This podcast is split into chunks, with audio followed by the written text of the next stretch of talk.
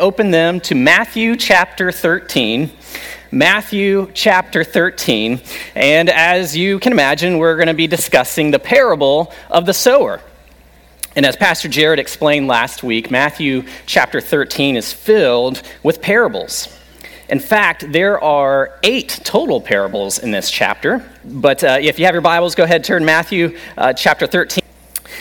Well, as we get into uh, the text this morning, I, I wanted to kind of uh, just to sort of illustrate this principle of the sower, as we already talked to the kids about, but uh, a sower uh, really depends on something that uh, a lot of businesses use uh, to this day. It's terminology that a, a business would use. It's called return on investment.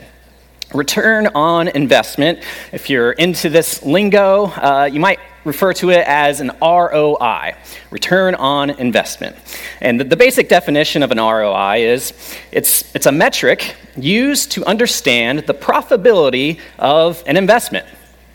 An R O I compares how much you paid for an investment to how much you earned to evaluate its efficiency. So, for example, if you invest one hundred dollars in the stock market, in a, a stock that's available in the stock market, and let's say over a year, that stock, that particular stock, pays out a ten dollars dividend to you, well, then you have gained a positive R O I because you started with one hundred dollars, but in the end, you gained ten dollars more in your pocket. Now you have an extra ten dollars that you invested in, and that will continue to grow uh, with interest. Now, this is the technical definition in the financial market uh, this morning, but if you really think about an R O I, a return on investment, we all kind of make these decisions on a regular basis. When we make decisions, it's part of our decision-making process. So I have some examples of, of an R O I you may encounter each and every day.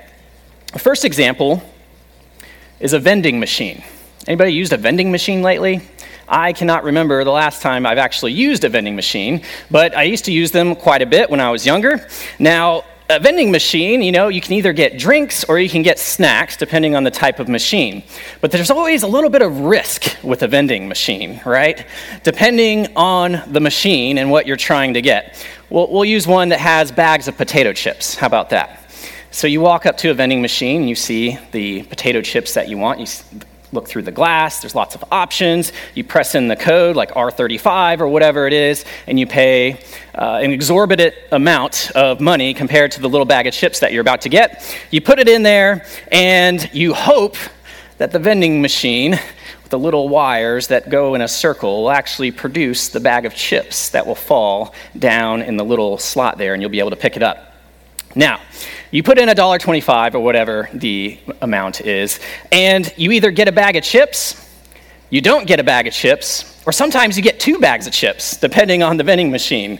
Now, your return on investment is dependent upon that vending machine producing the bag of chips, right? Uh, it's kind of a roll of the dice. It's it's a little bit risky for a vending machine, and, and so you hope that the bag of chips will come out. If you're lucky, you get two bags of chips, but then the person behind you is going to use that same code and put in their money, and they're probably not going to get a bag of chips. Um, so I've been on the receiving end of both of those scenarios, where I've gotten two, and uh, other times where I've gotten zero, and I just assumed that the person in front of me got two.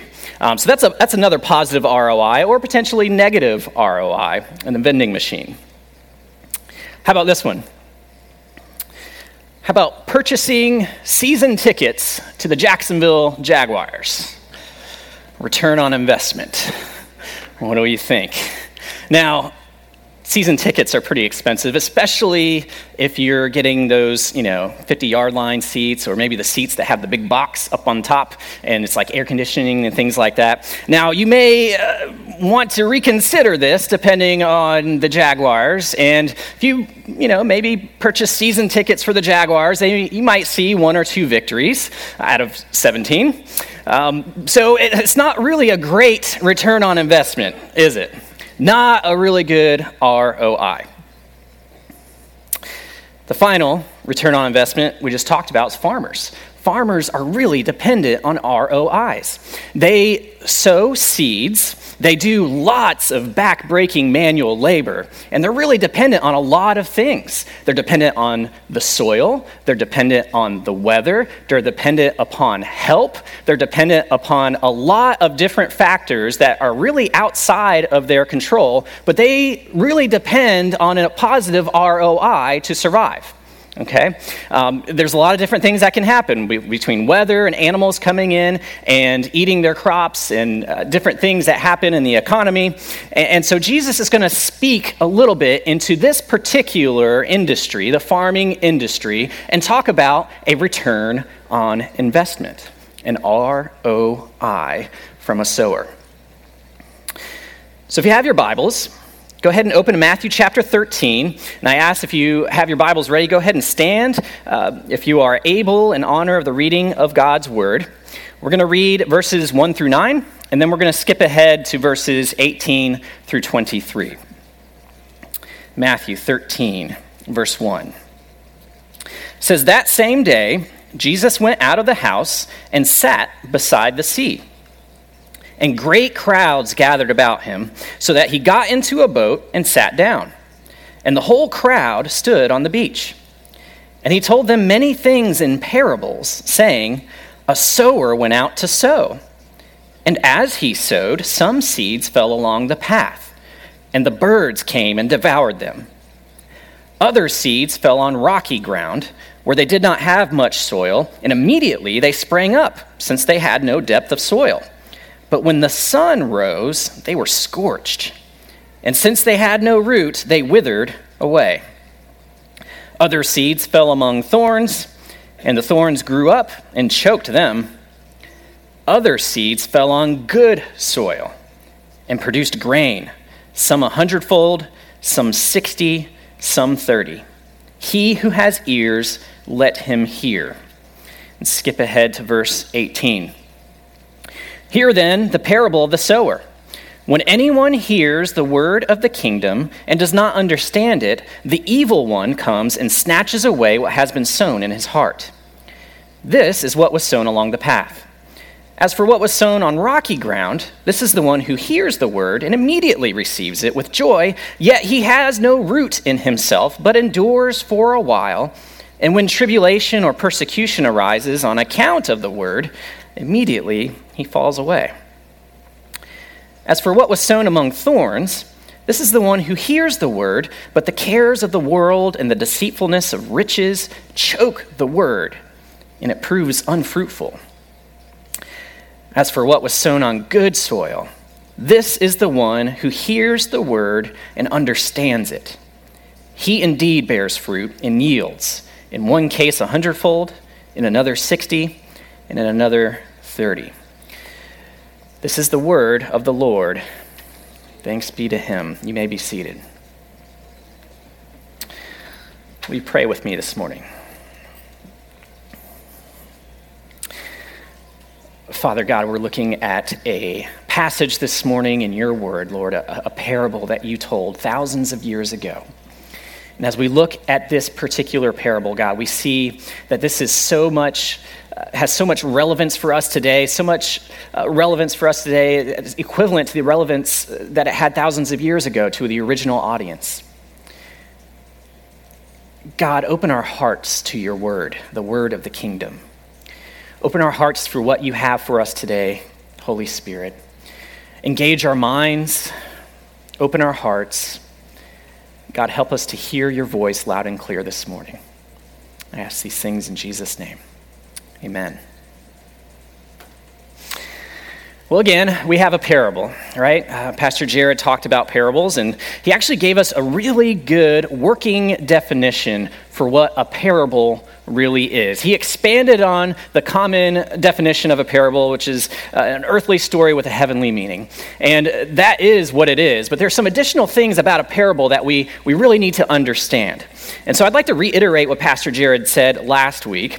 A definition of a parable is a simple earthly story with a hidden heavenly meaning designed to reveal the redemptive work of Jesus in order to force a decision.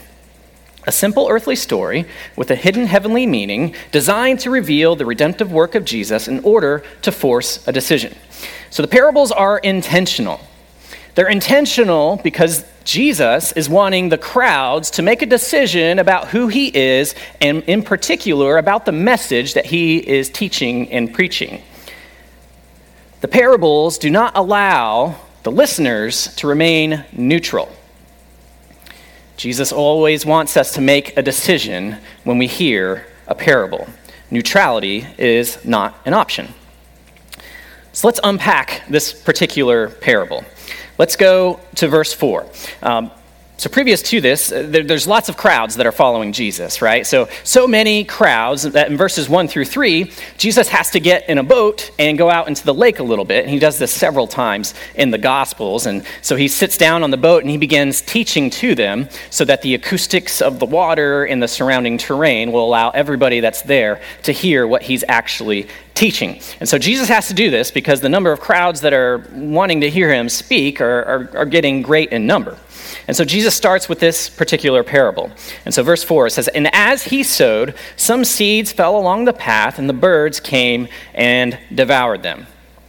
So the seeds that fall on the path, the path is matted, it is hard, it is stony, it's not intended for plants to actually grow there. The path is just for the sower to walk down to throw the seeds into the actual soil that he wants them to. But as we sort of demonstrated earlier, when you throw out lots of seeds, sometimes they get away and they land on the path or in different areas where you don't want them. And, and so Jesus says, this, this rock-hard soil, it, it's just impossible for the seed to survive here. Uh, and eventually these will be picked up by the birds. It says in verse four that these seeds that fall along the path, the birds came and devoured them. They have no chance to grow into a crop. So that's the first type of soil. The second type of soil is rocky ground, verses five and six. "Other seeds fell on rocky ground where they did not have much soil, and immediately they sprang up, since they had no depth of soil. But when the sun rose, they were scorched, and since they had no root, they withered away." So this seed gets planted in some shallow soil. Basically what happens, the seed goes into the soil. The seed begins its process. It's, it's called germination, if you remember in science class, where a, a seed actually is in the soil. It begins to do its work. It tries to take root, but it doesn't go very far because it's in shallow soil. And when the plant actually comes up, the depth of the root is not deep enough that when the sun shines on this plant, it dies. It's scorched by the sun. And that's the end of that particular plant. The third type of ground, in verse seven, is ground that is surrounded by thorns. Verse seven, "Other seeds fell among thorns. The thorns grew up and choked them."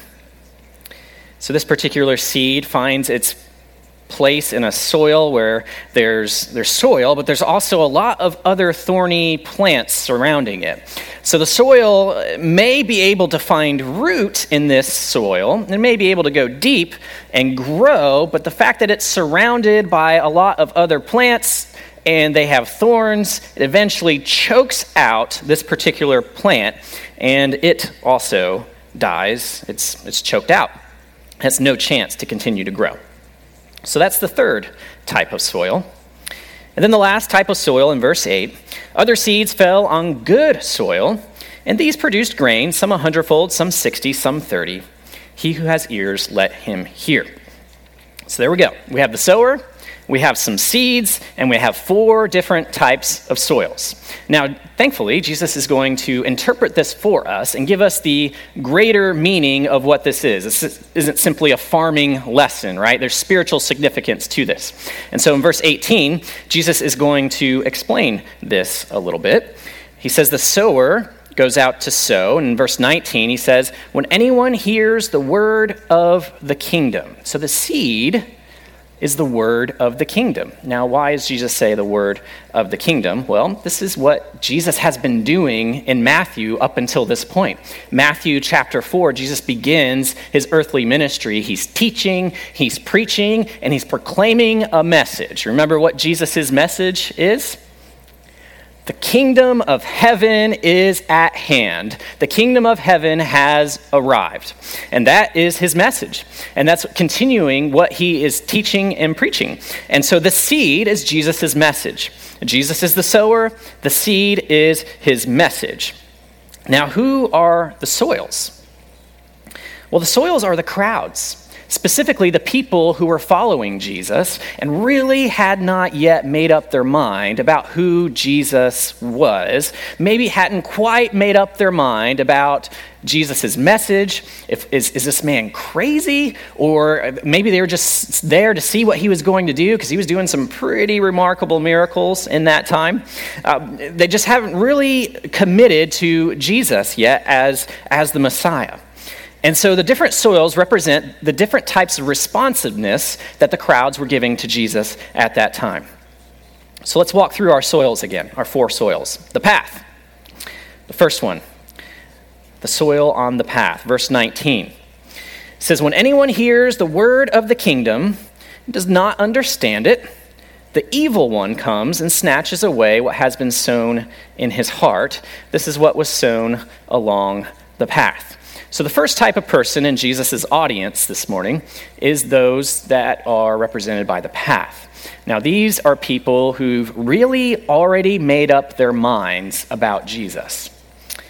They have seen him preach, they've heard him teach, and they've already decided that I'm not interested in this guy. I may come and listen to him, but I already know he, he's a false prophet, and he just needs to be needs to be shut up, needs to be put away. These people have no chance of receiving the word of the kingdom, and the seed is quickly snatched up by the birds. And Jesus says the evil one, which is Satan in this, represented by a bird that will snatch away the seed that is sown in his heart. Now, what is an example of somebody that is this type of soil? I believe this is the Pharisees. Jesus is referring to the Pharisees as the path. If we look ahead a little bit in Matthew fifteen, verses twelve through fourteen, Jesus says this about the Pharisees. "And the disciples came to him and said, 'Do you know that the Pharisees were offended when they heard this saying?'" This is Jesus' teaching. The Pharisees are offended. "And Jesus answered, 'Every plant that my heavenly Father has not planted will be rooted up.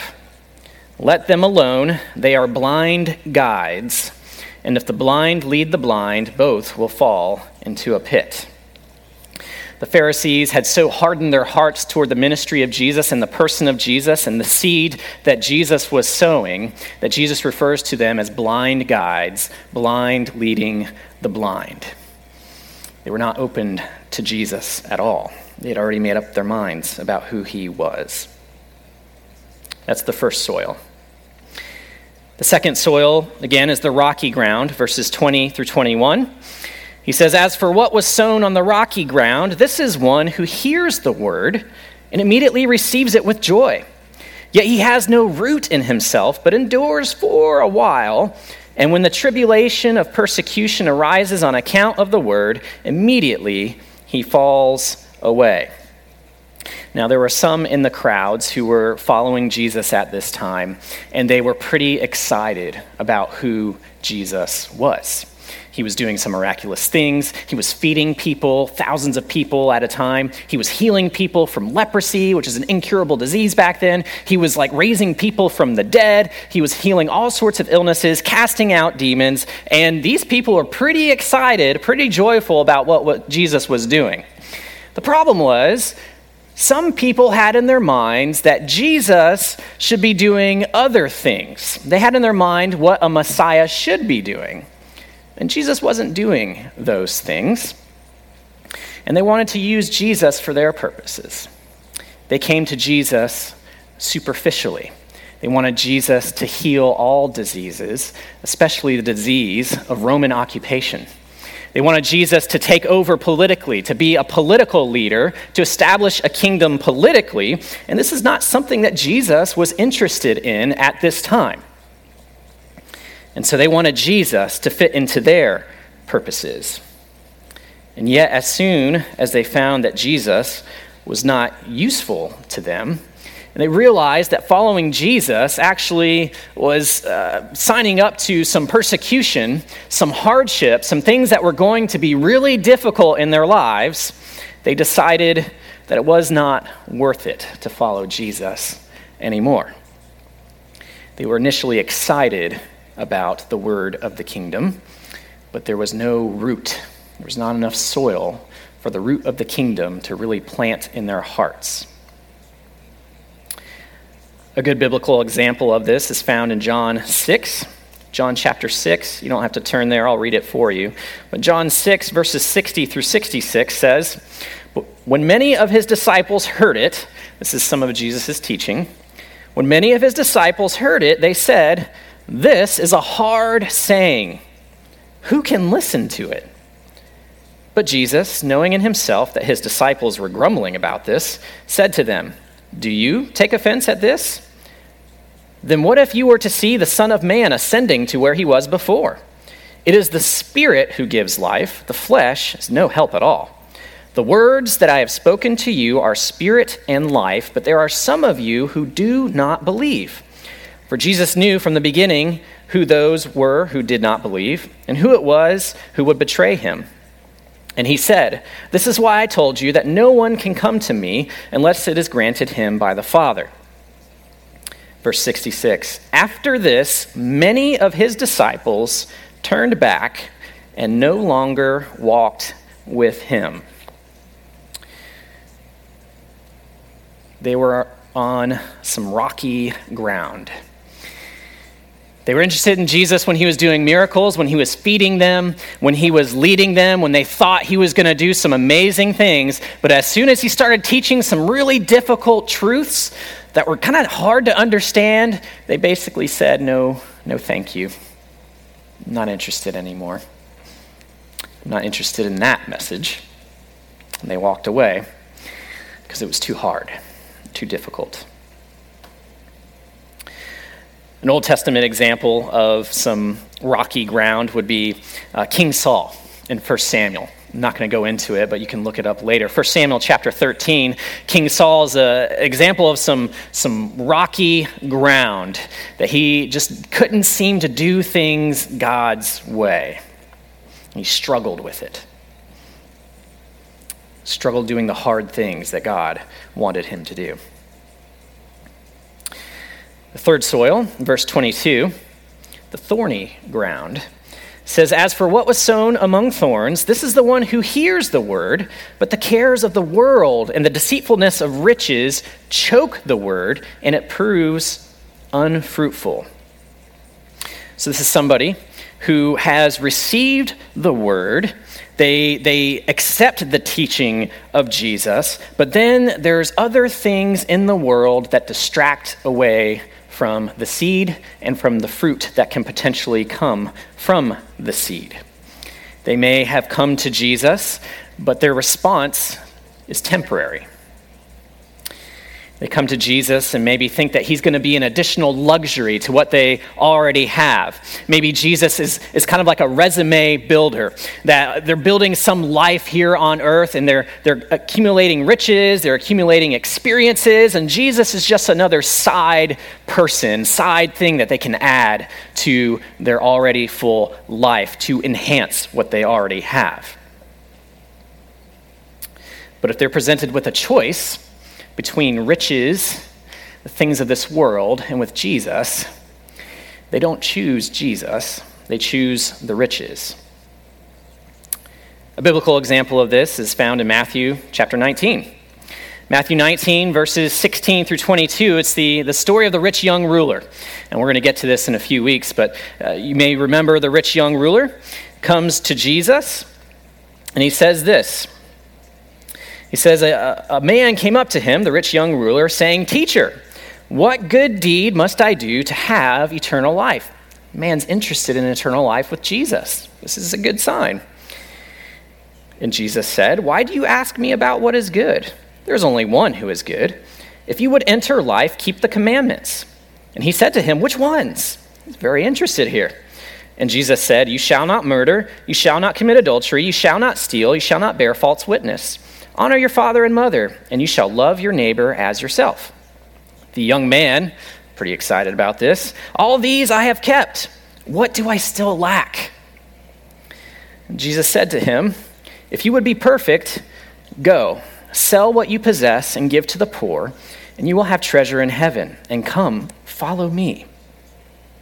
Verse twenty-two, when the young man heard this, he went away sorrowful, for he had great possessions. The young man was given the choice between his possessions, eternal life with Jesus, and he chose his possessions. He couldn't handle giving up his possessions. The thorns choked out the seed that was implanted in his heart. That's the third soil. The fourth soil is the good soil. This is where it gets exciting. Those are these are people who hear the the word of the kingdom. And in verse twenty-three, it says, this is the one who hears the word and understands it. He indeed bears fruit and yields, in one case a hundredfold, in another sixty, and in another thirty. So these are the people who come to Jesus. They they realize that Jesus is is somebody important to them, that he is somebody that is maybe the most important person that they've ever met before, and they receive his message, and it plants in their heart, and they accept it. Mark says, in Mark's words, he says they accept it. Luke says they hold it fast. They are good soil, and their heart holds fast to the word of God. And these are all good so- good qualities for soil, because you want soil that is deep and rich in nutrients that will nourish the seed and provide a good home for the seed. And in that soil, the seed can actually do its work. The seed will actually provide life through this type of soil. And so this soil, it's not interested in thorns. It's not interested in rocks. Not interested in any of those things. It cultivates itself, and its only interest is in the seed. This is the parable of the sower. And so we have our four soils. We have the explanation of what those soils are and who they represent. Remember, a parable is a simple earthly story with a hidden heavenly meaning designed to reveal the redemptive work of Jesus in order to force a decision. So we have to examine this parable to see, what decision do we need to make this morning? What decision is Jesus looking for from the crowds? Who do they believe that Jesus was, and would they be willing to become good soil? These are all good questions. I have another question. We talked about R O Is, return on investments. Who receives the R O I in this parable? It's a parable of the sower. The sower sows the seed. The person who receives the return on investment is the one who is planting the seeds in the ground. The sower is the one who's going to experience and receive the R O I. So if the R O I belongs to the sower, what, what's in it for the soil? Ever thought about that? Where's the R O I for the soil? Is the R O I just for the the sower? Is that fair for the R O I just to be for the sower who is sowing the seeds? What about the crowds? What about their needs? What about what about how are they supposed to experience Jesus? What what's in it for them if they are to become good soil? What does Jesus provide for them? Well, I think we need to examine a little bit further the sower in this. Because Jesus is the sower, right? Jesus is the sower. He's sowing seeds. He's sowing the word of the kingdom. And yet what we know, looking in hindsight, and maybe the crowds did not yet figure out, is that the sower, number one, the sower is entitled to the R O I, the return on investment. Jesus, as part of the Trinitarian Godhead, Jesus was actually present in creation. He created the world. He created you and me. Jesus is king. He's entitled to the return on investment. We're not entitled to the R O I, but Jesus is.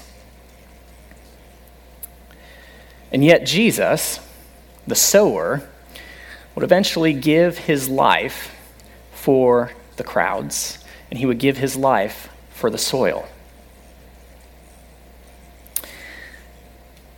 See, God created a garden in the book of Genesis, the Garden of Eden. He created man and woman, Adam and Eve, and yet eventually Adam and Eve would sin against God. They would rebel against God, turn their backs against God. And because of Adam and Eve's sin, we're all born with a sin nature. Everybody knows that we are selfish beings. We're always looking out for number one. We always have to teach children how to obey. We never have to teach them how to disobey, how to do things wrong. We have to teach them how to do things right. We have to teach them morality. We have to teach them about God. This is not something that we are born with. This is a work of God. And so we have a problem as soil. We need to be rescued. We need a rescuer. And so Jesus, as the sower, loves the soil so much that he sacrifices himself for the soil. We deserve death. We don't deserve a return on investment. And yet the sower, who is entitled to every single R O I, every single investment, he gives himself up. He invests his life into us.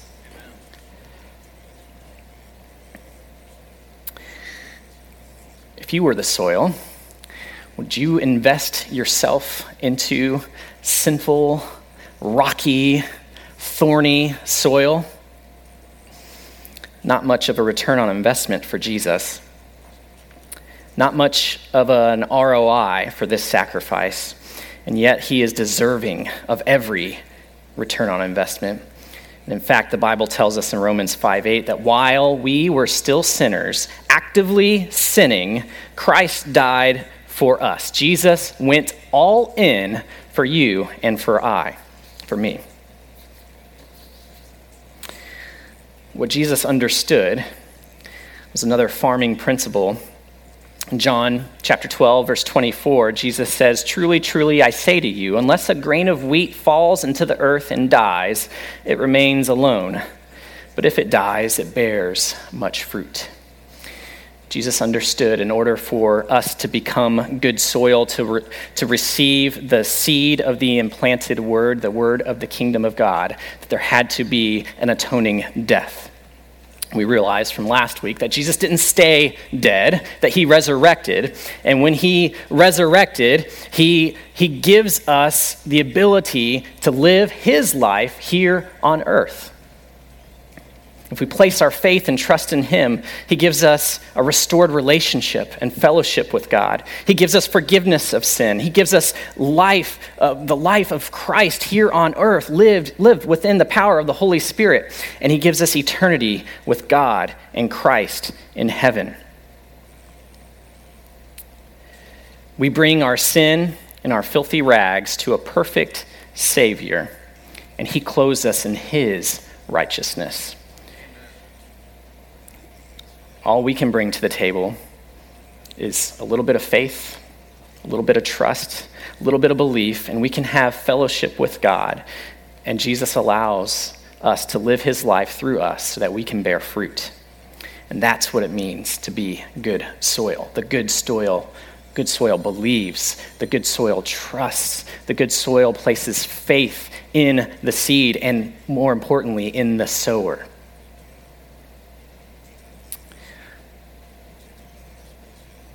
When we bring our faith and our trust to Jesus, we receive a heavenly R O I, fellowship with God, eternal life with him forever. The sower gave his life for the soil, and we really receive the R O I here, even though the, the, the sower deserves. Placing your faith and trust in Jesus as your Lord and Savior produces the ultimate return on investment. This parable is intended for us to respond. It's intended for us to look through the eyes of the soils here and figure out which which soil am I? And it can be a, a little a little confusing. So I want to walk us through this a little bit. Because we can't walk away neutral this morning. We have to walk away made up in our hearts and our minds who Jesus is, what he's done for us, and how we are going to respond. First, if you have a heart that is hostile to God, that you've already made up, made up your mind about Jesus. Maybe you've already decided that Jesus is not for me. I'm not interested in him. I, I'm doing my life my way. Jesus, there's no room for Jesus in my heart. I ask you this morning to reconsider. Reconsider Jesus. Read the word. Come ask us questions. If you're not interested in Jesus, please reconsider. Second, maybe you are thinking this through and you're identifying yourself in the second or, or third soils, the, either the thorny soil or uh, the, the soil that, that is shallow. And when hard things come up, maybe Jesus is, I just can't handle it. Jesus is too much. Um, I, I want you to really consider going all in on Jesus because it's worth it. Jesus is worth it. Maybe you've sort of been tiptoeing around the Christian religion, maybe just sort of like by the pool, just sort of dipping your toe in the water. And you, you think it's a good add-on to what you have going on already, but you haven't gone all in on Jesus. Maybe you, you don't consider yourself a very sinful person, and maybe you just don't need all that salvation thing. Well, this parable is for you. Jesus is the only way to a restored relationship with God. I challenge you today to make up your mind about who Jesus is and listen to the Holy Spirit as he works in your heart. Don't walk away from this not making a decision about Jesus. Lastly, maybe you're a Christian and, and, and today maybe you're just you're just struggling. Maybe you're you're wrapped up in a, a sin that you just can't seem to shake, and, and you've been praying about it, you've been reading the Bible, and, and you've been pouring yourself into God and his word, and, and you just keep falling over and over and over again. And you see a, a parable like this, and you, you think that, well, maybe maybe I'm not saved after all. Maybe, maybe I'm one of the other soils. Maybe I'm not good soil. If you're a struggling Christian, understand that all Christians struggle. We all struggle with sin, the process of sanctification. I want to encourage you to uh, plug into Christian community, plug into believers that will help sharpen you, that will help lead you back to our Savior, because the work of salvation is not dependent upon how much fruit I produce. It's already it's dependent upon what Jesus has already done for us. And when we submit to Jesus, he works his life in and through us. And so if you're looking at yourself today and you say, well, I don't have a lot of fruit. Well, Jesus allows for differences in fruit in this parable. He says some one hundred, some sixty, some thirty. So if you see some fruit, there's evidence of salvation there. Now, if you see yourself and you examine your heart honestly and you don't see any fruit, then you may need to re-examine yourself and give your heart to Jesus. I'm going to ask uh, Pastor Wesley to come up here as we close. Like I said, this parable is is intended to be responded to. We have a, a few ways you can do that. We're going to sing a, a song here in just a minute. Um, if you would like to talk about Jesus, if you would like to talk about his saving work, if you would like more information about who Jesus is, or if you just want to settle once and for all who Jesus is to you, I'll be here up front. I'll be more than happy to speak with you. If you're not comfortable with that, um, and maybe you just want to reflect a little bit more this week, we have these connection cards, should be in the pew back in front of you. On the back, it just says, how can we pray for you? And if you would like to just fill that out and leave a name and some contact information, uh, one of the pastors here, uh, we'll, we'll be glad to, to pray with you, uh, to talk with you at a later time, to help you really understand who Jesus is and what he's done for you. Maybe this morning you you are good soil. And just a reminder of what the sower did for you is, is just joyful. Uh, I ask that you just lift up your voices to the Lord this morning. Thank him for what he's done for you. And worship him as the great and wonderful God that he is. Father, I thank you for your word. I thank you for loving us, God. I thank you that as as the sower, Lord, you, you didn't just throw your seed out into the fields, into the soil, and just and just let us lie there. But you actually died for us. You gave your life for us so that we can have relationship with you. We can have fellowship with you. We can have eternal life with you, God, if we simply just show up with faith and trust in who you are. And Lord, we accept you, God, and you live your life in and through us, God. What an amazing, amazing thing. God, you are so wonderful. God, open our hearts and our eyes to this reality this morning.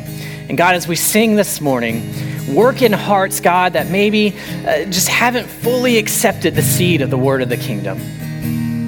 God, may we finalize our decision about you this morning. May we not leave here still wondering what place you have in our lives. Do your work in our hearts this morning, Lord Jesus. I ask these things in your name. Amen.